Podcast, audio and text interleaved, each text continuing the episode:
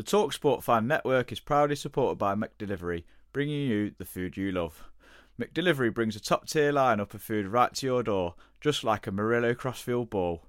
No matter the result, you'll always be winning with McDelivery. So the only thing left to say is, you win? Only via the app at participating restaurants. 18 plus rewards registration required. Points only on menu items. Delivery free in terms apply. See mcdonalds.com. The Talksport Fan Network is proudly teaming up with Free for Mental Health Awareness Week this year. We understand that the journey as a supporter isn't always smooth sailing, but rest assured you're not alone. There's a vast network of fellow fans who share your passion and may be experiencing similar challenges. Honesty is key in any relationship. If your friend asks you how you are feeling, tell them honestly. If you're going through a difficult time, let them know. Opening up about how you are feeling can really make a difference. After all, they are your mates for a reason. Let's all take a moment to talk more than football. This podcast is proud to be part of the TalkSport Fan Network. TalkSport, powered by fans.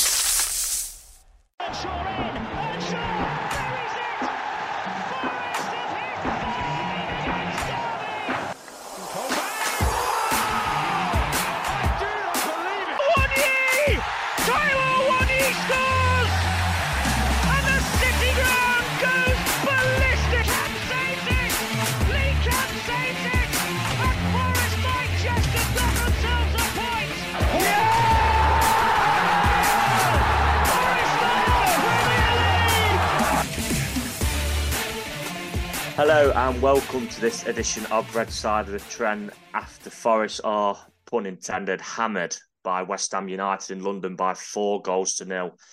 Uh, it's our third London trip of the season so far, and we have an aggregate score of 11 0. So, not good reading at all, that. Um, full house today to go through yesterday, as I'm joined by Adam Wicklow, Christian Brown, and Lee Clark. I mean, from my perspective, it's never enjoyable to dissect a heavy defeat, but this is the life we've chosen, and let off some steam we shall. So we'll start with you, Adam. Um, two changes saw Neco Williams and Chris Wood come in for Serge Aurier, who's picked up an injury, another one for us, and Danilo dropping to the bench. Jesse Lingard also returned to the bench as well. Was you happy with that team, or anything you'd have done differently from the off? Difficult to say, obviously, at the time. And then in hindsight, you kind of think maybe Chris Wood again in the this wide striker thing. We saw what he did last week as the centre striker, where where he ended up scoring. I'm I'm not quite sure it works in a two, though he didn't play that badly. I thought he actually battled quite well. I'm sure I could speak for a lot of people. Christian, mainly the head honcho on this, but Neco Williams is not a right back. After uh, we we it's a needs must, and in the first half, he got away with it maybe a little bit. But the problem was is um, every, every, like most of the goals come down his side. To be honest, in the second half, we'll obviously get into that a bit more. But I feel otherwise, I thought we set up to counter and, and be difficult to beat. But I just think that formation for me is getting a bit tiresome away from home. I feel like we need to change it a little bit in, in that aspect and, and have a bit of a different game plan going away from home because it clearly isn't working. It's evident. It's only worked for five points of this season. And I think even against Everton when we got a one all draw, we played the three at the back, didn't we? So Yeah. I'm Very I'm not sure I'm not I'm not convinced on this formation away from home. I do think you can have two plans for at home and, and for away. I, I'm not sure if, if it quite works for me. It's there's not enough width. We just get absolutely punished down the flanks. In, in in all honesty, but that's just my opinion on it. I mean, what formation would you look to go for away from home? I'd go more a more natural four three three if you're going to play three in the middle and Mm. play wide wider. play wide players. forwards. I know I know that kind of like doesn't help Morgan Gibbs White, but I Mm. think his work rate would he would sacrifice for the team away from home. You can clearly see he'd, he'd do that job. It, it, it's it doesn't mean he's not going to be influential on the game. I Mm. think people get it in his head that he can only play at number ten when he doesn't have to. It's a team game at the end of the day. What what what Cooper says goes at the end. At, in all honesty, so that, that's what I would do just to try and get some confidence away from home because we're clearly like weak mentally, aren't we? Yeah. Yeah. I mean, I literally put in my tweet the, the progress that we'd made from, you know, two poor sides, let's be honest, in Southampton and Bournemouth. But I mean, that's kind of gone out the window again, and, and we're back to square one again, um, which is concerning. Um, West Ham then started the they pretty much started the game the better on the front foot for me. Being at home, you'd probably expect that. Um, they did have an effort deflected onto um, our own post by Felipe, so we did get away with that one. But they didn't really create much in the first half, West Ham, despite being on the front foot. Um, the one talking point for us in the first half, Lee, I mean, we didn't create anything either, really. I know Gibbs White had a shot straight at Fabianski. It was a penalty shot for Brennan Johnson, not given. Anything in that for you? Um, no, not really. Um, clutching at straws a little bit. I think. I yeah, think, I was about to say that. Yeah, I don't. I don't think. Um, yeah, I think we wouldn't. We'd be laughing it off, wouldn't we, if it was at the other end? So, uh, I agree. Yeah. Next. Next. Short and sweet. Um, I mean, first off, not much did not much did happen, did it? To be fair, so you know, into the second half, then as we we got lucky again to see Jarrod Bowen's effort hit the inside of the post and come out. I mean, when that did hit the post, I thought it was going to probably hit the other and go in, but it didn't, thankfully. And uh, he was a big threat, I thought, all afternoon, Bowen. I mean, he's a very good player. I know he's not been at the level he was last season this season, but he's still a very good player. Um, Lucas Paqueta also had an effort just go over the crossbar, um, but it was a sub on the 67th minute that seemed to be the turning point as Jonjo Shelvey was replaced by Andre Ayew. And that led to a change in formation. And under 20 minutes later, we we didn't find ourselves 1 0 down, but 4 0 down. Um, so we're going to go through the goals one by one. And I'll start with the first goal, Christian. I mean, what went wrong for that goal? Um, quite a lot. Um, it, it, we it, you have to go back to the substitution. Really, I mean, it was. I don't think we played particularly well yesterday. Obviously, been no. before the like the sub, but I felt that in the second half we sort of ridden that mini wave. I mean, for, like I said, for all the, all the ball that West Ham had, like their best effort came from 25 yards out. Like Navas yeah, exactly. had nothing to do, so it wasn't like they were doing much. And you know, it just felt like we just started to get on top of them. We just started to build some momentum. We just started to put them in awkward situations. Like Cresswell was really struggling with Johnson and it was kept being out of position as well. We kept exploiting that as well very quickly. And then Shelvey comes off and we go to this midfield too. And look, I, I, I, it's cost us the game. I mean, that's on Cooper. I think he knows that as well. It's cost us the game. And because is obviously we'll come on to Uh, him in more uh, detail, I'm sure, in the coming goals with Williams. But with that midfield three, you had at least one of either Freuler, Shelvey, or Colback sort of holding his hand, if you like. There was someone there to sort of help him and give him like a bit of protection barrier. Mm. And the second that went, we just got ravaged down the flanks. And mm. you know, I mean, for the goal, I mean, it, it was just like the Leicester game, but worse. Like, was it happened just a short space of time? And it just like they just literally saw the space that we exposed and just completely ravaged it. And for the goal, I mean, again, like we're looking at like two different Joe Worralls. You've got a Joe Worrall who you know, who's done everything, worked as hard as he can to become a Premier League defender, and we see that at home. And then you see Joe Worrall away of Nottingham, who just seems to forget that second he crosses the white line, doesn't know what he's doing. Like his positioning for that goal is absolutely atrocious. Like you can see again, much like this is why I was like more critical of him in the Fulham goal. Like I know Adam was sort of saying, "Oh, Aurier was to blame for leaving him exposed." It's not that; it keeps happening, and you know he doesn't even look to see where Ings is. West Ham are playing with one striker. He was their only focal point, and he's not. He's lost the centre forward in the box. I mean, that's uh, that's inexcusable. Absolutely, he just runs right past him. Doesn't even look over his left shoulder. There's like bang, ball in the back net. But I guess obviously you go to the root cause, to stop the cross, stop the goal, sort of thing. But it was just done. It was amateur. As that's the best way to describe it. It was. I would expect to see that on Sunday morning, like from stuff like like pissed up Daz on the night out, forgetting to track his man. It was exactly like that, and you're seeing that at Premier League level. It's a joke, and like you know, I always feel like probably the only time I'm going to say this because what's going to come off, it's going to be very critical of him. That's the only time I can sort of excuse Williams because Ings has floated in between Williams and, and Worrall. Uh, and Williams has got a man in his left and he's got yeah, Ings there. he's, oh, he's caught in a rock and a half place, doesn't know what to do, all because Worrall simply hasn't looked over his left shoulder. I mean, I'm it's just like I, the capitulation that follows next to the joke, but that is just you know a fundamental basic error, and you know you have to ask start asking serious questions now. I don't think Joe Worrall's good enough for Premier League consistently. And I think we're seeing that in the away games now because it, it's starting to cost us points and we will be in big, big trouble if this keeps carrying on. We need Niakhaté fit ASAP because he isn't good enough to start at the minute. He's only in the team based on that there's no one else available. Mm. Yeah, it is concern. I mean, Danny Ings has got an eye for goal at, this level, and and what was he? Eight yards out, he's not going to really miss, is he? No, he of was, course he not. was, if you he just was- let him go, like don't he's even completely look to see where he is. Mm. Like it's just piss poor defending. Like you see Felipe go over to his section, Mm. and you see Worrall just blindly run past Danny And- Ings. it's and embarrassing defending. like- You wouldn't expect- if that happened in the championship, we're furious. Let alone the top level. like you say as well, Christian. Neco's got Benrahma, so that's his man on exactly. the wing. Yeah, Um, he's stuck. Ings is Worrall's man, and he's he's letting go. Unfortunately, go on, like I think the thing that's kind of annoying me with not just Worrall, he's not the only one guilty of it, but obviously he- fronted up to the media, didn't he? And it, Mm. it's always the same. You may as well copy and paste it. It's unacceptable to concede concede once, then concede twice within eight minutes, and and capitulate like that. Well, it's mid February now, and that's been happening all season. Now he's the captain. Um, for me, that's kind of his responsibility as well to ensure that when we do concede one, it doesn't become three in the space of ten minutes.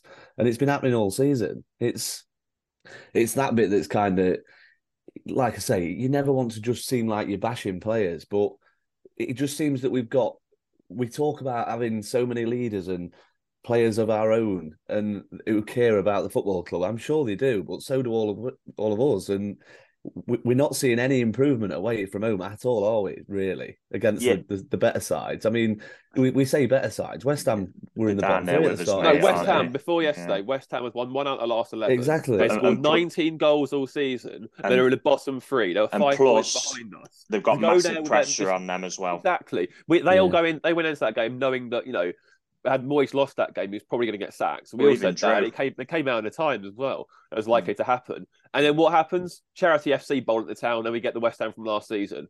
It's a Yeah. fucking joke. It keeps happening. It's not good enough.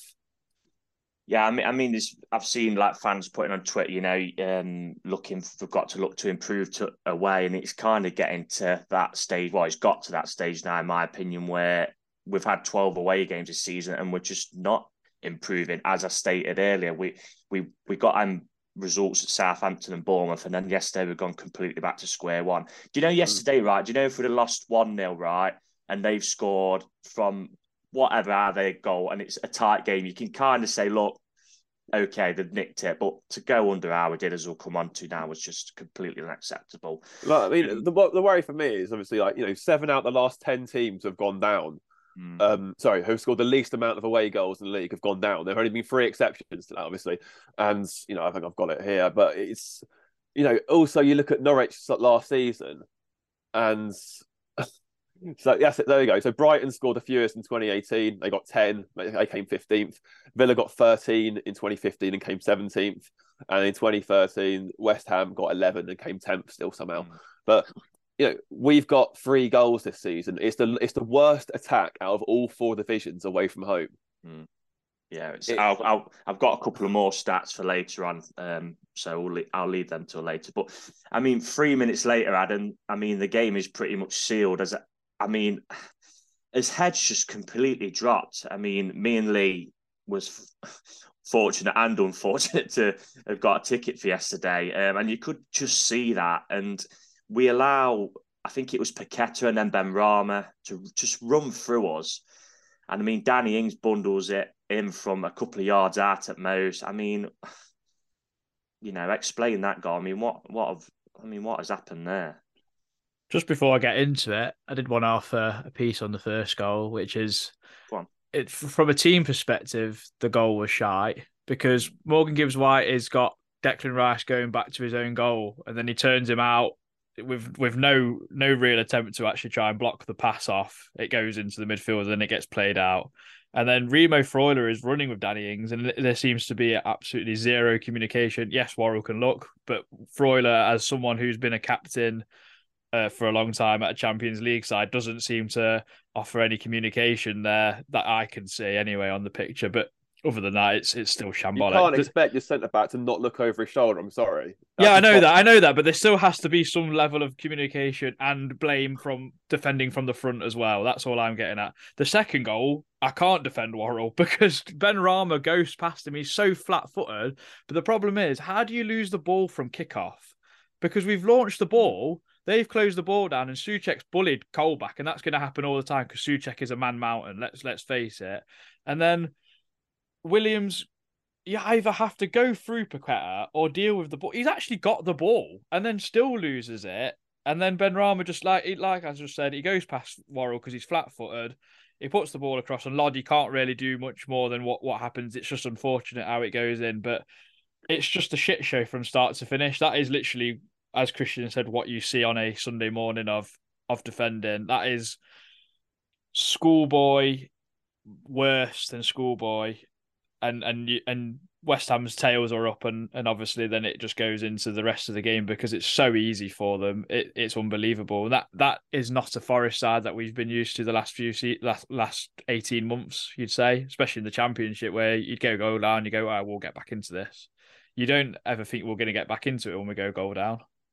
Yeah, to use it to use a boxing analogy, it, it was very punch drunk from us. We'd literally got hit in the face and we stumbled a little bit, and then literally West Ham then thought, right, these could they, these are here now for the knockout, and that's what and that's what they did. And They were the, West Ham aren't. They are a good side. They come Yeah, what eighth, got- eighth, and, got- eighth and seventh or seventh in the last two on seasons. paper, they're a good side, But we- we made- not shown that this season. we made them look way better than they are. Hmm. They didn't lay really a glove on us apart from bowing it in the post and Felipe and the, the deflection off Felipe until the first goal. And and you can't give teams any team like that easy chances. We we apart from Rice's goal, we gifted them three, and that's just not acceptable. Well, well, you know, like me and Christian has said, there's there was massive pressure on West Ham yesterday. You, you know, if we'd gone there and got that first goal, like we said on the pod last weekend, the crowd would have turned. You Well, they, were start, they were starting to turn, weren't they? Yeah, I mean, me and Lee would have, you guys wouldn't have probably saw it, but me and Lee would have seen it. I'm not sure if Lee did notice, but David Moyes, when they got the second, was on the pitch celebrating the goal. Because he knew his job was still intact yeah, he week. knew he was under. He knows he's under pressure. He was, and David Moyes is quite a mild mannered manager, you'd say, wouldn't you? He's not one you'd expect to be running down the touchline, jumping on the post, but he was on the pitch celebrating when that second went in. Yeah. But um, yeah, and I mean, communication is still a big thing, especially away from home for us, because in the first half there was one where they had Bowen and Coufal down the right against Lodi and Colback, and they literally both went to Coufal, Lodi and Colback, and Bowen just went by them both into the box. I think uh, that was across what got blocked, but you know stuff like that, you just that's going to get punished. And we were lucky, probably West Ham didn't punish us in the first half because they had about eight corners, I think, in the first half. So, anyway, um, five minutes later, the game definitely was put beyond doubt as, yeah, that 120 million pound centre mid Declan Rice killed a cracker into the top corner. I mean, I know I had a little joke about Rice last week, but those who know me personally will know I'm a massive England fan. I'm also a massive fan of Declan Rice. I think he's a brilliant centre midfielder. Um, have you just got to accept that's a great goal, or can we do anything about that? Yeah, I think so. I think we I think we are nitpicking a little bit if we we start looking at you know. I think sometimes when you watch analysis on TV, there'll always be a kind of the trendy pundit that kind of thinks it's cool to say, "Oh yeah, but it can be stopped." With a strike like that, sometimes you just have to tip your hat and, and say fair play. But yeah, it was a good goal. Um, and Rice is brilliant. Again, I think Rice is one of those players that um, it's pretty again trendy for some people in this country, isn't it? To say, "Oh, I don't really know what he does." Well, understand the role of a central midfielder then. Um, and frankly, he's one of the, the best in the world at it, what he does. So, yeah, I don't think he'll be at West Ham next year. No chance. Um, but yeah, it, it was just a good goal. I'm not going to nitpick anyone for that. It was just like we've already said on this pod, the mentality of us when we go one or two down away is absolutely piss poor, frankly. Um, and again, we were kind of stood feeling sorry for ourselves as he whipped one into the top corner. So, yeah, it just a really good goal. I think annoyingly, I don't think I've ever seen him score a goal like that. So, uh, No. I think that's what has like been folks. I know Stuart Pearce speaks about it on Talksport off top odd times, and he and he says you know Declan is a really good player, but he said he can be so much more. He is. I do see him as he can be a box to box midfielder. I remember him scoring a goal in Europa League uh, for West Ham. I think it may have been last season against maybe Dinamo Zagreb, and he literally drove with the ball the whole pretty much the length of the pitch and smashed it in. And so he's got that in his locker, um, but less of him anyway. And um, to, I mean, then to add insult to injury, Christian. I mean, the former Red Michail Antonio. I mean, if rumours were to be believed, he was near enough heading to us in January. Um, just West Ham couldn't really get the cover with Scamacca being injured as well. He heads in the fourth. I mean, I think that was his first touch as well. Um, I mean, for the final time. Um, I mean, what went wrong with that goal? I mean, I think he's, he's, he's escapes quite a bit of criticism, but I don't know how from the other for you.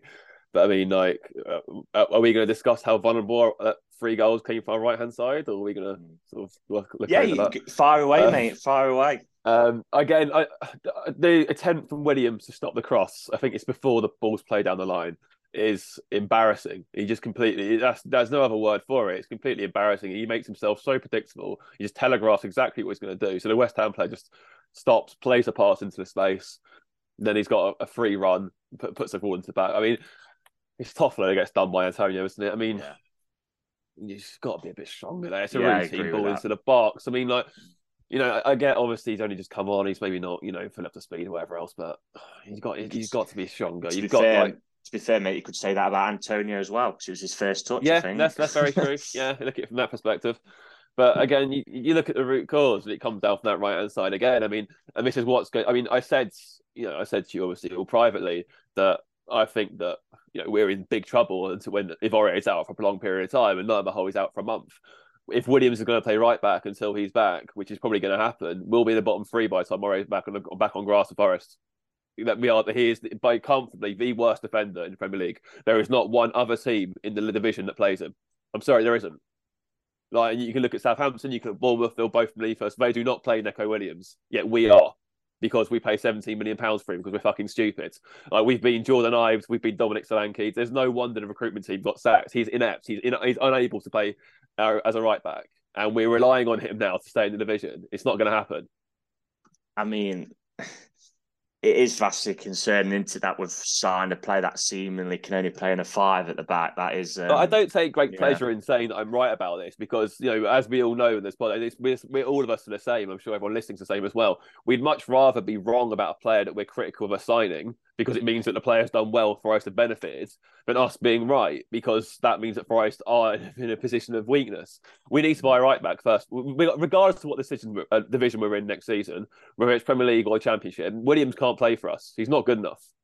Like just cut our losses and get him gone. Like just get he can't. He's not. He's not. Like oh god. Like he just the more we talk about it, the more I see like the walls just closing in. Like the right the, the third goal you say about are, are we nitpicking the way the, the way the ball gets to Rice is embarrassingly easy just from that lack of defending from Williams and Worrall. The second goal, Williams smashes the ball towards his own goal, and Benrahma picks it up and just runs right with it. Like,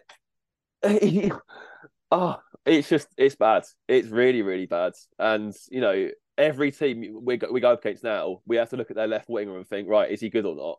Because if he is, we're not getting anything out of the game until Williams is off the pitch unless we play like two, you know, double up massively on that side and try and protect him, which is embarrassing. It's over. We're now saying, I've said that word a lot, saying like embarrassing. Like we have to like, you know, find a way to protect a right back.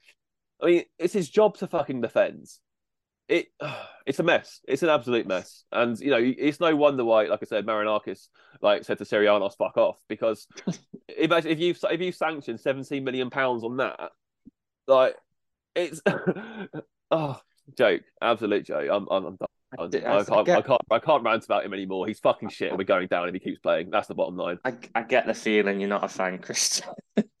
well, that's um, your explicit Christian rant for this week, listeners. So um, I hope you did enjoy that.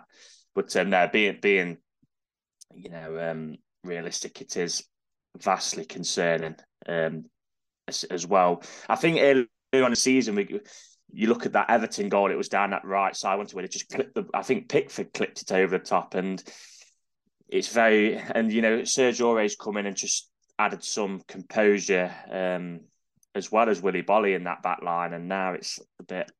Well, we saw in the Leeds game. worrying So again. we all saw it in the Leeds game. The difference in defending between Williams and Aurier.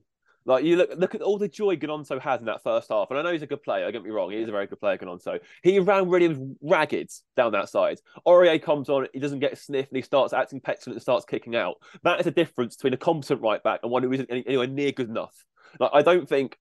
I'm trying not to be like oh hyperbole, over exaggerating. I don't think I've ever seen a footballer more out of his depth level that Forest are at than Neco Williams at the minute. I include. I mean, I just generally don't. Like, I mean, it's. I'm sure he's a nice lad, you know, whatever else, but he just is not at the required level. I don't think he ever will be. Personally, I really don't. I mean, you, look at some of the shocking loan signings we've had, or players that haven't worked out at Forest at all. More often than not, they've shown something at that level that's you know for us to sign him in the first place. The only real exception is Diakavi. But other than and probably Dimitri, but if you're scraping the barrel of these players, you know all the other players that we signed have been bad, haven't necessarily been bad everywhere in their career. Like if you look at what Williams has done, he played what an average half hour a game at Liverpool, who never got attacked because you know they were the best team in the country at that point. They got what he was playing, you know, sporadic appearances here, left, right, and centre when they were getting like ninety points every season. No one was getting near them. He goes to Fulham side that pissed the league last year. Again, never really had to defend. And when he and you know, you look at our goal there, the one that Zinckernagel sort of bubbled through, that came down the right hand side. Like, I'm sorry, like, it, he's he's had an easy run his whole career. He's now got to a point where he's actually got to do what he's doing. Like, he's just been exposed badly, really, really badly. And you think of some of those fucking data analyst nerds saying he's better than Jed Spence. Some of these people still working in football. God help those clubs. It was honestly fucking clueless. Absolutely fucking clueless. Right, well, swiftly going to move on. Um, I mean, we usually come on to player performances this week, but I mean, Neco Williams and Joe Wells already had it in the barrel, so I'm not. I'm not even bothered. And because let's be honest, I don't think anybody really did themselves justice, did they? When as soon as we collapsed yesterday, but um, we're going to get on to your slept on it thoughts now. So. Grant Fellows, uh, John Joe for Ayew, changes shape, openers up. Three goals in seven minutes, game over. Bizarre from Cooper, looking good for a point until then. Now Everton had to be a win. Nothing else will will be good enough. Um, Jerry Pritchard, the Shelvey situation for Ayew was baffling and pivotal. Don't see the point of playing Wood when we could play another midfielder and try to stop pressure. Barnes, Red Dog, how many more collapses this season? It needs to stop. I mean, we thought it had, but you know, it hasn't, obviously. Uh, David Bullen, weird decisions from Cooper. No one turned up apart from Shelvey. Some very poor performances. Williams, Gibbs White, Freuler, and Worrall, who it pains me to say just isn't at this level. Think our right side is very, very weak. Uh, Pretty much what you said, Christian, and exposed. May need to rethink personnel and tactics. That's what you've mentioned, Adam. Um, Psycho was back. Great stadium to look at. Bloody horrible to watch football in. I totally agree with that.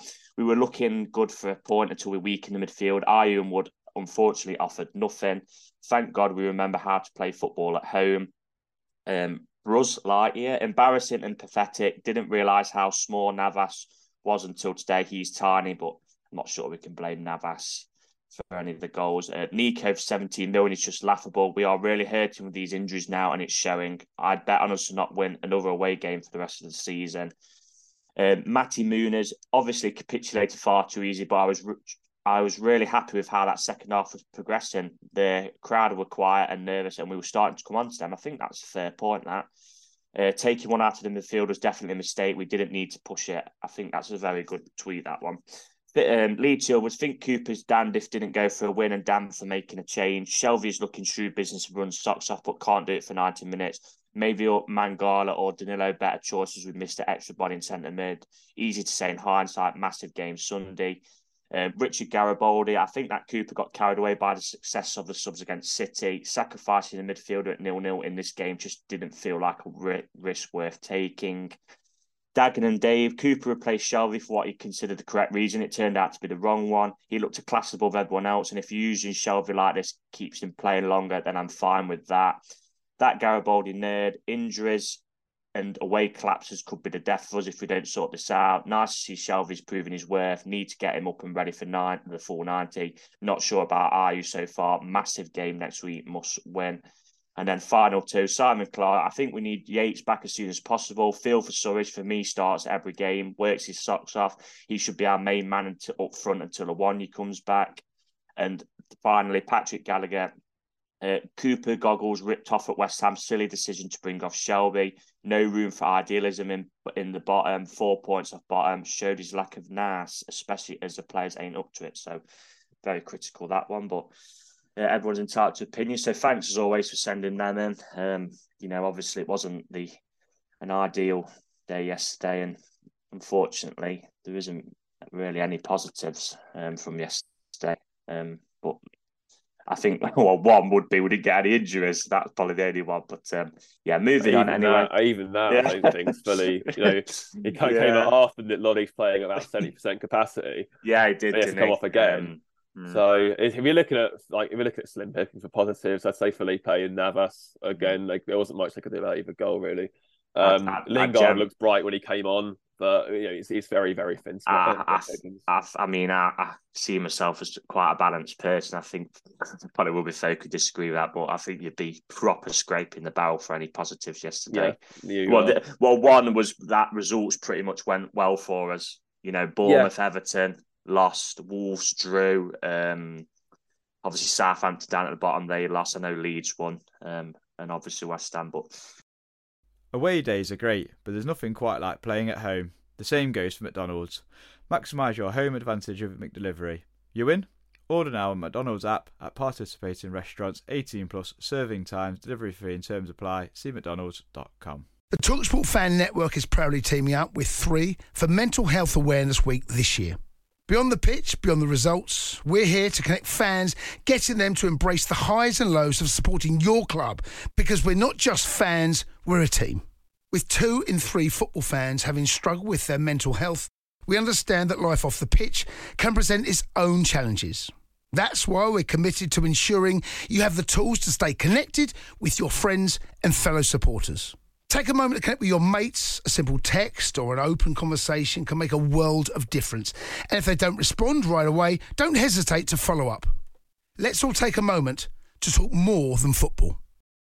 Just a break in play to give a plug to my business. This is Reese off the pod. I have my own courier business, RL delivery service. I do local and GB deliveries, good rates, fully insured. So give me a message on it's RL deliveries on Twitter. You can find it in my bio, which is um, Reese, spell R E I S S NFFC. Or I'm also on Facebook at RL delivery service. So if you do need anything moving, give me a message and I'd be more than happy to help.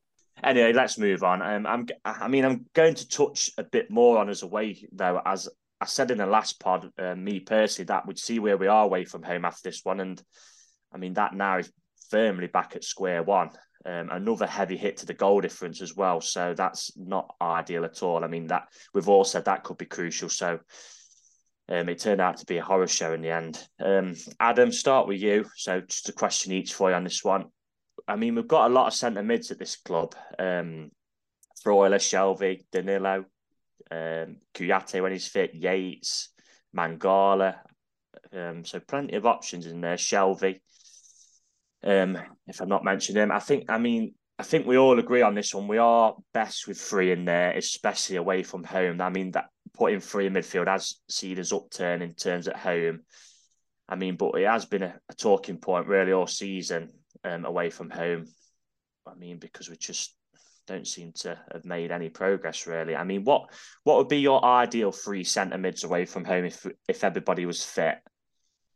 That's it's a really tricky one, that isn't it? Because obviously Mm. it depends on opposition. I think if you if you're going to go there to not get beat most of all, I think if all fit, Freuler, Yates, and Shelvey, because Shelvey at least can, has got that creative spark. I mean, he he tried a number of times to pick a ball out from deep, didn't he? He did, yeah. Um, I, I was going to ask you all as well, obviously in in the commotion of of Christian's rant, and, and, and I mean, I'd, you shouldn't have to protect any player in your team, but do you think Cooper still wants to go back to the back five at some point? Because essentially that's what I bought him for. We just were getting so dominated in midfield. But like when you've got if you've got someone like Shelvey and Freuler in midfield who can control it a little bit better, then maybe you can go back to it at some point. But I the away from home, I'm just not a fan of this narrowness. I don't think we get our fullbacks far enough forward to, to support out wide, unfortunately. But when like Johnson got the ball to the byline from out wide and crossed the ball, and he put a really, really good cross in, and I kind of just think, why can't we go back to him being a bit wider than he is? I mean, there was a point where he went through on goal and he tried to cut inside of Ogbonna and said he'd already beaten him. Just Mm. just shoot at goal like hard and low. Chris Wood was there on the rebound. If Fabianski powers it out to him, it was it was a, it was one the one time where I wanted Johnson to actually be a bit more selfish. Um. So yeah, but that, yeah, front. I think midfield three, Fro- Freuler, Yates, and Shelvin. I never thought I'd ever say Yates, but we do miss miss his energy and his tenacity in centre midfield, don't we? Like just to be a bit horrible and break up play and just piss people off a little bit and put them off their game a bit. I mean, that's why I like Kouyaté as well because he's kind of that sort of similar player, but with maybe a little bit more technical ability than Yates. Yeah, like as well. Yesterday would have been ideal, just to frustrate the crowd. Um, Just yeah, or like that's Kiate something we didn't Su- really do yesterday. You know, Yeah. they, they were they were there to be frustrated West Ham yesterday, and we didn't really didn't really do that, which was a which was a bit of a shame. But um, yeah, I'd I'd have to agree. I think Freuler, Shelvey, and Yates, but um, obviously, you know, Yates is well, hopefully he's back in training, isn't he? So maybe he might be back in on um, Saturday. And, and to be honest, if he is fit, I do think Cooper will put him back in. So um, just shows you the turnaround of him. So fair play to the lad. Um, Lee, um, seven away games now remain for us. So we've played 12. Um, so far, we've got six points and only three goals, which is, which, which I mean, let's be honest, whichever way you look at it, is just unacceptable. I mean, our away games to come uh, consist of Spurs, Leeds, Villa, Liverpool, Brentford, Chelsea, and Crystal Palace. I mean, do any of them scream at you where you can see Forest picking up points? No. Um, being brutally honest, no, not all. Um, listening to that list, I, I, I can pick like two points out of there, possibly a couple of draws. Um, I, I just, it, it's if we get relegated, it's going to be because of that away form, isn't it? Let's Oh, face it. Without a shadow of a doubt. Um, I mean, if we somehow survive by this, the thing is as well, we're just piling all every, we're just piling so much pressure on ourselves at home. at home, yeah. Every home game has a fit. If we'd have gone to West Ham yesterday and got a draw, and you Mm. look at our last three games, so like Leeds, well, Fulham, I suppose we lost at Fulham, didn't we? But you look at the run, the point at City, a point away at West Ham, all of a sudden, yeah, it's it's still a big game, whichever way you look at it. But all of a sudden, that game against Everton is quite, you know, we can go into it quite relaxed and just play our game. Now it's going to have a cup final feel again because Mm. they're another side that, I mean, I think Everton play Arsenal away on Wednesday, don't they, as well? they do, so, yeah. Which is good for um, us. yeah, so I mean, it's one of them games. If they go there and beat them, they can go above us by beating us. So, I mean, yeah, that that's the frustrating thing that, that we're not making. we- We're in a position in the league table where we should be looking up, but because of our away form, we we're constantly looking over our shoulder. Um, so yeah, it's really frustrating, and and given the form, it's just impossible. Even the most optimistic supporter must be struggling to look at those away fixtures and say, "Oh yeah, well we can probably get three points there and three points there." We've beat a hapless Southampton away all season. I mean, Who were very toxic at that time as well. absolutely. So I mean, it, it's yeah, I, I- I just can't see where another away win comes from. Um, and I know that sounds really defeatist, but we are like two different teams completely from when we're outside of Nottingham. Um, so yeah, it is a, a major concern for us. Did you mean that um, if Everton was to beat both us and Arsenal, they'd go above us? Yes, Yeah, that's right. Yeah, I think I think that's right, isn't it? I think yeah, like- that is right. Yeah, four points at- behind us. Yeah, four points behind us. I mean, for example, I'm just looking at the table now. As home form this season, it would be ninth alone at home. So you just, but you know, away we're bottom of the league, joint with West Ham and Leeds. But Leeds have scored ten more away goals than us this season. I mean, I've I've said it loads on this. six less as well. I've said it loads on this pod, but ultimately, away, we're just not brave enough. We're we're literally just we're scared to death all the time, and like I said, Playing a progressive ball, I we're think. just lacking. A, we're just lacking a, a little bit of leadership away, um, Mhm. and hopefully over time, someone like Shelvey might help us with that. Yeah. But uh, I, I guess we'll see. it's just a shame we kind of didn't buy Shelvey fit because he, I think him and Gibbs White were probably the, even Shelvey standing alone yesterday was the only one who was willing to kind of play it forward. I thought it was there were so many times when we got it literally to the wings and Lodi and Williams. Williams would do a, a, an early cross and not run at the fullback, and Lodi would just turn it back, and we just kept turning it back uh, to his defence. And you've got you've got at times you have got to try and thread a ball through. You know what I mean? So Mm. yeah, I mean ju- just a little stat on the back of um, that chat about as a way um, fixtures to remain. Norwich are the lowest ever scorers in Premier League history away from home in a season with seven. I mean, to put into context, kind of how bad as scoring is away from home this season with three. Even Derby in that infamous season managed eight. So, yeah, three goals in 12 games away from home is appalling. I, I mean, I don't like, as we all don't, criticising, but bloody hell, it, and we all keep saying as well, it needs improving, but it's got to a point now where you know, it's last chance saloon, even if even at that. Um, finally for you, Christian, uh, on the back of that, I want to ask you, you know, probably the standout question. I mean, do you expect us to stay up still, or is that home form becoming too overwhelming for us that it's going to become that much of an issue for us to stay up? Um, million dollar question. I don't know. Yeah, I simply, I frankly don't know. I mean, it's it's just. I mean, I obviously there was that article in the Athletic, wasn't there? Sort of looked at our way form and like how like yeah, Yeah, that data- well, didn't it? I know, right? Yeah, how the uh, the data nerds are a bit confused that you know Forest have like scores what's expected like them to do at home, but away we're like Mm. nine, ten goals down or something stupid. And I mean, uh, the thing is, I mean, you look at like potential what if moments. Obviously, Johnson missed a penalty at Wolves. Mm. There was the one he missed at Leicester when it was still nil nil. Um, you know, you obviously you think of like you know marginal things. I think Yates had a header cleared off the line, didn't he? You look at disallowed goals at like United and Bournemouth um, as well. Bournemouth, yeah. Fine margins, as Fine, we like fine on this margins, podcast. As yeah. we like on this podcast. But yeah, you think of little things like that, but it's just it's just bad. It's just really, really bad. And I don't know if we've got enough. I mean, you know, you're I think what Lee said is very right. We are going to put too much pressure on these home games, and you're basically we're going to get to a point where we're going to look at like United and Arsenal at home and look at these as like we have to win these games. The reality of that is that that's like not likely to happen. You know, we we saw like United absolutely ravished us at home in the League Cup game. Who said if, if you know if it's the same right hand side? Who said I won't do that again? You know, we saw how Rashford bullied Worrall very quickly, very early. Uh, you know, I don't know. I'm I really don't. I mean, I still think that you know that I, I said to you before a few weeks ago in the pod that I said that I thought that game Palace last early season that could that could be like a big big big deal, Mhm. and it's shaping up to be that great. I mean. It's, obviously, it's, this is the nature of football. Isn't it? I mean, if we win next week, it sort of puts a few things at ease. It's literally what You know. I was going to say. I and mean, we got you know three out of the next four games are at home. But I mean, I don't know.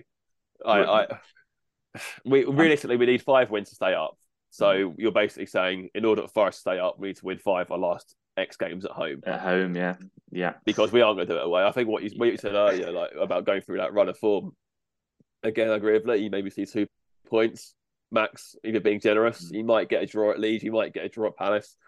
Otherwise, you know, if we bowl into Spurs like we were in that last twenty minutes, or Liverpool or Chelsea, forget it. Like our goal difference being minus forty odd by the time if we play that again. Yeah. I mean, it it's just it's so tight at the bottom when, especially when you lose to a team who are down here with you. Mm. Um, it, it kind of goes on to the back of a flip of a coin again, doesn't it? That game next Saturday is massive. I mean, we've got to win that at home, and you know, fingers crossed, we all do because you know that'll just take that pressure off a little bit again. And then, like you say, um, Christian, I know we've got Spurs away, but we might get a bit more joy against Spurs in terms because they do like No to sit chance. off. Do No chance. think? No, No, we'll get. We'll get look, we've we, we, we don't have mentality for it. We just don't. I, I get what he's. I'm just saying in terms of their style of play, they they're not What, as front We'll footed. give the ball to Harry Kane. Oh yeah, true. You know, Where- we've where- just where's- seen where's Worrall get- Worrall. Yeah, we've just seen Worrall unable to look over fucking shoulder to mark Danny Ings. You know, someone who spends half his time on a fucking tr- like sick bed. What's he going to do against arguably the best striker in the world? It's Nah, West, West. West, West Ham actually let us have a lot of control of the ball, especially when Actually, yeah, we had a high amount of possession yesterday. toward- to towards normal. towards the end of the I was- first, I'm surprised by 51%. Our average is about 38. Really? Yeah, I was Tor- quite surprised. I was quite surprised by that. Towards the end of the first half, I was like, if we just speed things up a bit, we might get in here. And then even in one after that first flurry in the second half, I thought we've we've started to get at them. They, it's got to seventy minutes, and if we're still nil nil, and we, we've got them where we've got them, like their fans are going to start to turn. If we can start to make chances, and then in hindsight now, you go that change completely cost us. I think against te- like at home next week is, is obviously going to be massive, and we need to get behind the team. That's that's first and foremost. Against someone like Spurs, I think Niakhaté can't come back quick enough, can he? Really to play. I'd honestly consider playing Yates centre back at this rate. Seriously, I think Morrow just needs dropping. Mm. Yeah, well, at home, like you say, Christian, he's like he's he's like bipolar, isn't he? At home, he's brilliant. At away, he's Well, he- like he- he turns into mush. Well, he literally typifies Forest, doesn't he? Because at home we're good and away we're not. Um, Captain's The- example, yeah. The game, the game yesterday reminded me of the game away at Everton earlier this season, where we literally, I know West Ham was the better side, but they didn't really cause us a lot of trouble, and we kind of had West Ham at arm's length. And you think, well, we've not played that well, which we really don't away from home. Let's be honest, but. If we get a point here, we'll take that back up the M1 and we'll be, I think we'd all been happy. Um, and then if we'd have nicked a goal and won it, brilliant. But, you know, and then the last 20 minutes, God, I mean, yeah. I think I, I understand. I, this is where I do sort of feel a little bit of sympathy for Cooper because I mean, like, you know, I know obviously I like touched about the players have got to take responsibility Of course, as well, yeah, they? but I mean, Of course they have. ultimately, he's seen that Forest have just got on top of West Ham, and he's thought, I, you know, got Yeah. a chance to win it. He's he's obviously gone 4-2-3-1. Mm. I mean, obviously, it's easy to say in hindsight, but I mean, of course. we just got on top of them playing that way. I don't know why he just didn't swap Shelvey for either Danilo or Mangala or even Scarpa. Yeah. Just keep that shape and keep things Yeah. moving. And you know, we were gaining traction, like we were gaining momentum. We were putting pinning them back. We were putting them in awkward situations. They weren't creating anything. As soon as we opened up, like, but I don't think I even touched the fucking ball either. It was a pointless sub. Like, yeah, Yeah, yeah frust- frustrating, wasn't it? But um, anyway, I'm gonna I'm gonna do something a bit different now, and, and um, kind of a little bit of a cheer me up kind of section. But before we end up with the predictions for a huge game of Everton on Sunday, um, it is on the back of some sad news, unfortunately, that as legendary broadcaster and iconic football commentator John Motson passed away this week at the age of 77. I mean, he covered decades of football, including 10 World Cups and a staggering 29 FA Cup finals, just name a few. I mean, yeah, if, if you watch UK football, the likelihood is you watch the game commentated by John Motson. Um, we are very lucky supporting Forest that we do have a, an iconic commentator ourselves in Colin Fray. And we all do love a good piece of football commentary. It always does seem to make them good goals even better. So, I mean, so many iconic moments from Motty, uh, as he was known. Um, so, just wanted to know, guys. I mean, what's your personal favourite of his? Uh, start with you, Adam. Well, I thought I found a funny one, but I obviously imagined it because I thought he said he lobbed Se- lobbed Seaman from forty yards when Ronaldinho scored that one in the World Cup. I mean, that was, I mean, that was a, an iconic one. I think the my first memory of of John Motson is going to be England five, Germany one. I was in France as like a young kid watching that with my brother with a load of English foreigners in France uh, in this really small room with a projector, and it was just like yeah, it was pretty iconic, really. Beat Germany in the backyard and, and stuff them. It wasn't even just beating 1 0 or 2 0 or whatever. It was 5 1. And yeah, Motson's commentary on that is is pretty special. I mean, we obviously posted that one. Um, Stuart Pearson, the FA Cup uh, semi final, I think it was, or final. I can't Final, remember. mate. Yeah. Yeah, final. Um, that Pearce goal. I mean, that's it's not not a bad one, is it, really? No, I had to do something like for um, Forest related. That's the one that sprung into my mind straight away. There is another Forest one as well I've seen from Motty where we beat Manu away 3 2 and Nigel Clough scores a header at the back post and he's commentating on that game. So, uh, what about you, Lee? I mean, there's too many to pick just one, isn't there? But Yeah. I mean, what I would say is Motson was just iconic, wasn't he? I think. Um, yeah, it's just symbolic with with my youth. I think every football game that was on the telly, I think, because um, I know Martin Tyler's probably got a similar feel with with Sky, but but to me, no one can kind of hold a flame to Motson. He was just the voice of football, wasn't he? Um, So yeah, I, I mean, the one I did, if you're pinning me for a line, I think um, there was one in the '88 Cup final. Obviously, seeing the highlights of it and that um, in the aftermath. Uh, when he said the crazy gang have beat the culture club uh, when Wimbledon beat Liverpool. I thought that one was quite good. Um, and then, like Adam says, the England Germany was. I think he said something like one. It's one, two, three for Michael Owen. He just he just had the ability to capture every single um, sporting, well, football moment perfectly. I thought, um, and I think other commentators kind of struggle with that knack. Um, every, everything he said, you kind of like you had to listen to it. I always thought so. So yeah, it was uh, quite sad news, I suppose. Um, uh, it, would be it'd be sorely missed. I don't think the BBC coverage has been, has been the same um, since then. To be honest, I was actually a little bit disappointed. A little story when I was doing work experience at Mansfield. Uh, we thought Motson might cover the. Uh, they got chosen for live coverage when they played Middlesbrough in the cup, um, and for a little while we actually thought Motson would be doing the commentary. So almost got to meet him, but never quite quite did. But uh, but yeah, I think the BBC coverage has definitely um, struggled since since he departed. Yeah, I mean, as well, touching on that England Germany game, um, it just uh, kind of frustrates me how poor of a pundit Michael Owen is because he was such a, an incredible footballer, and that England Germany game epitomised that. I know you guys used to play LMA manager as well, and I always remember after a certain point, LMA started allowing you to like dress your manager up, and there was always a sheepskin coat option that always reminded me of John Motson. So, um, yeah, what about you, Christian? There's like, I mean, uh, everything Lee said there, I sort of agree. I think I think I saw one thing from Motson. I think it's like might be an advice another commentator or another commentator was sharing it, as sort of thing. And I think it was like, you know, um, don't say too much, but say a lot when you speak. That makes mm-hmm. sense. And he pretty much that's what Motson did, and like you know, he just petified everything. I mean, I think you know the commentary when Beckham scored that free kick against Greece, you know, yeah. it was perfect as well. Like, and you know, um, when Heskey's running through for the five, one, it's like, could it be five? Yes, it is. You know, it was I, I, again like the voice of football, undisputed voice of football. I mean, like, I think it's just because it's so accessible as well. It's like obviously every FA Cup final, every like England game, it was shown on like um, BBC, whatever else. I'm pretty sure he was on the FIFA games with like Ally McCoist, like the early ones, like 50,002 and stuff like that.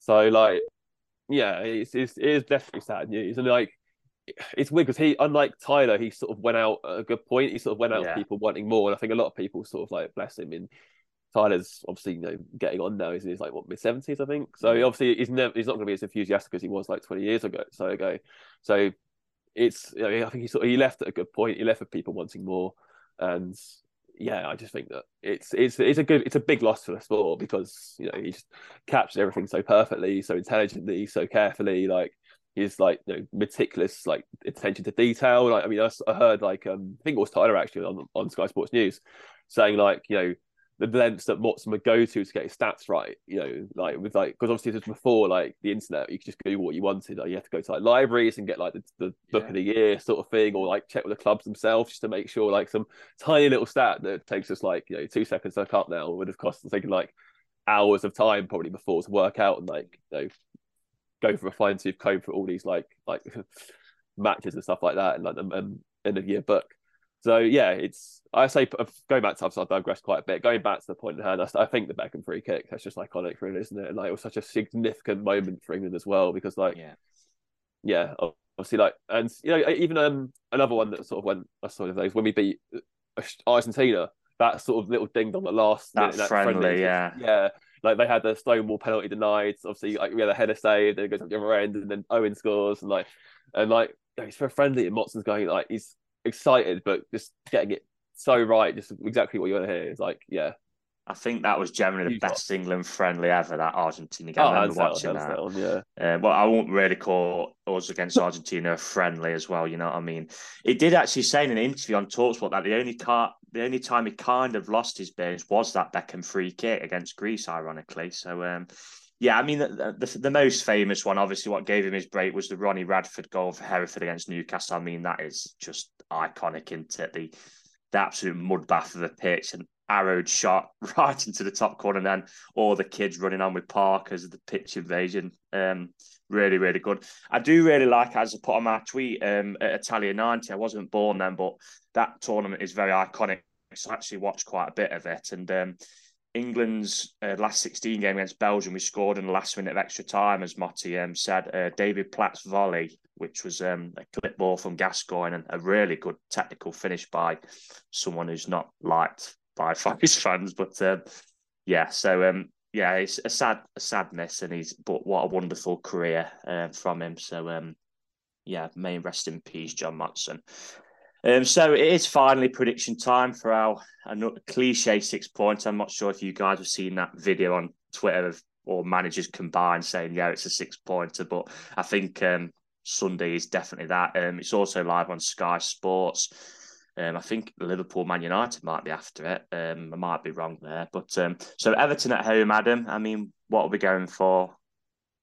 Maybe a squeaky bum time, especially with Dyche coming back into his hometown and probably wanting to get one over on us. I, I watch, I see, I see the highlights of Everton against uh, Villa, and they they were really knocking on the door for a lot of that game, yeah. and then and then Villa got a penalty, and it changed the the complete uh, tone of it. Really, I think we have to get after Everton. If we can score one, I don't, I can't see them getting back into it. In, in all honesty, I think they are kind of similar to us in that in that instance where if they let a goal in, it kind of gets their heads down and, and they're yeah, a bit demoralises them. Yeah, as much as Dyche is probably quite a good motivator, I just think that's the the mentality of his squad at the moment. I think getting getting into the heads of like Idrissa Gueye and, and Onana, I think they're they're capable of more than losing their heads as well. So I think if the crowd can kind of contribute to that and, and the players can obviously initiate it, then I think we can get the better of it and I think we'll beat them 2 0.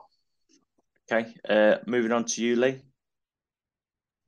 Yeah, I, th- I think we might win. Um, again, like I said earlier, I, I, I kind of hate the fact that we're putting so much pressure on our home games. But mm. yeah, I do think uh, there's weaknesses uh, for us to exploit against Everton.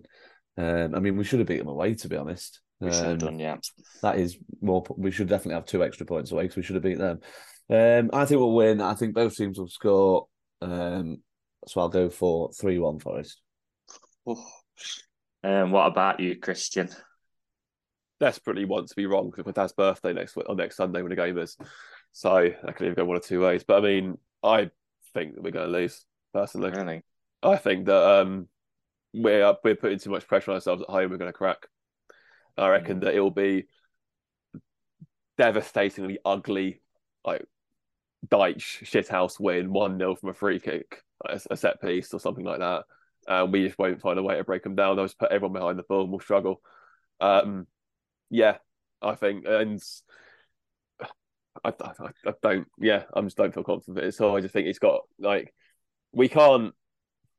It's weird because if you asked me before yesterday, I probably said like, you know, oh yeah, we should be Everton fine, but I no, I'm struggling to see it. No, really. I know they lost 2 0 Villa yesterday, but you know, they were fairly decent, a bit unlucky to lose. It wasn't like us where we just rolled over. So, yeah, I worry that we won't have a fight to match them. And yeah, I reckon we'll lose one 0 Yeah, I get what you, I get what you're saying. Obviously, on the back of that performance yesterday away, but um, you know, at home, we're just so chalk and cheese, aren't we? So I am going to be positive, and I do think we will be Everton next Sunday. I just look at Everton they do like this. If they haven't got Calvert Lewin, and even he hasn't been in the form what he was a couple of years ago, he's been stop start anti with injuries. I just struggle to see where their goal goals come from this season overall, not just against us. Um, so yeah, be um, it'll be an interesting one. Um, very much it could be reminiscent of kind of the Leicester game where we say it all the time, don't we, in these games? But the first goal is so crucial, and you you do fancy whoever does get the first goal probably go on and win the game. But um, I'm going to agree with Adam, and I think we'll win two 0 uh, next Sunday. Which fingers crossed, we'll take a one 0 off somebody's backside. I don't care, just as long as we get them three points. But um, yeah, so that's it then for this episode. I mean. I hope you have enjoyed it as much as you can. I mean, I mean, there's not much more to say really, aside from, you know, let's do our bit as fans next week at the City Ground, get that rocking, hopefully to gain another three points in the Premier League and just take away some of this doom and gloom from this weekend's performance. But until then, take care and thank you very much for listening. Just a quick one as well from all of us on this podcast. This is something that we all share, and it's something that myself and I'm sure the other guys have noticed as well is that a lot of people, especially Forest fans, as that's what mostly I do have on my Twitter, um, seeming to struggle a little bit with their mental health at the minute. You know, if you are struggling, um, by all means, message the pod, and one of us will reply to you or message somebody on Twitter. You know, use the Forest timeline with the hashtag, or just make sure you talk to somebody rather than doing anything silly. Um, there is plenty of options out there you know, if you also want to talk to someone in confidence, there's, you know, charities like Mind who will help you. Um, but just make sure you just talk to somebody rather than, you know, doing anything silly. I think that's um, an important message to relay um, to anybody who listens to the pod who might be struggling at this time. This podcast is proud to be part of the TalkSport Fan Network. TalkSport, powered by fans. Away days are great, but there's nothing quite like playing at home. The same goes for McDonald's. Maximise your home advantage with McDelivery. You win? Order now on McDonald's app at participating restaurants 18 plus serving times, delivery fee and terms apply. See McDonald's.com. The Talksport Fan Network is proudly teaming up with Free for Mental Health Awareness Week this year. As football fans, we often pride ourselves on knowing everything, from which substitution can turn the game around to the quickest route home to beat the crowds. However, when it comes to discussing feelings with our friends, we might not always feel as confident. That's why we're here to equip you with the right tools so you can reach out to those who can help. If your mates are struggling, let them know that the Samaritans are free to call on 116 123. That's 116 123. They are there to listen without judgment or pressure 24 7, 365 days of the year. Let's all take a moment to talk more than football.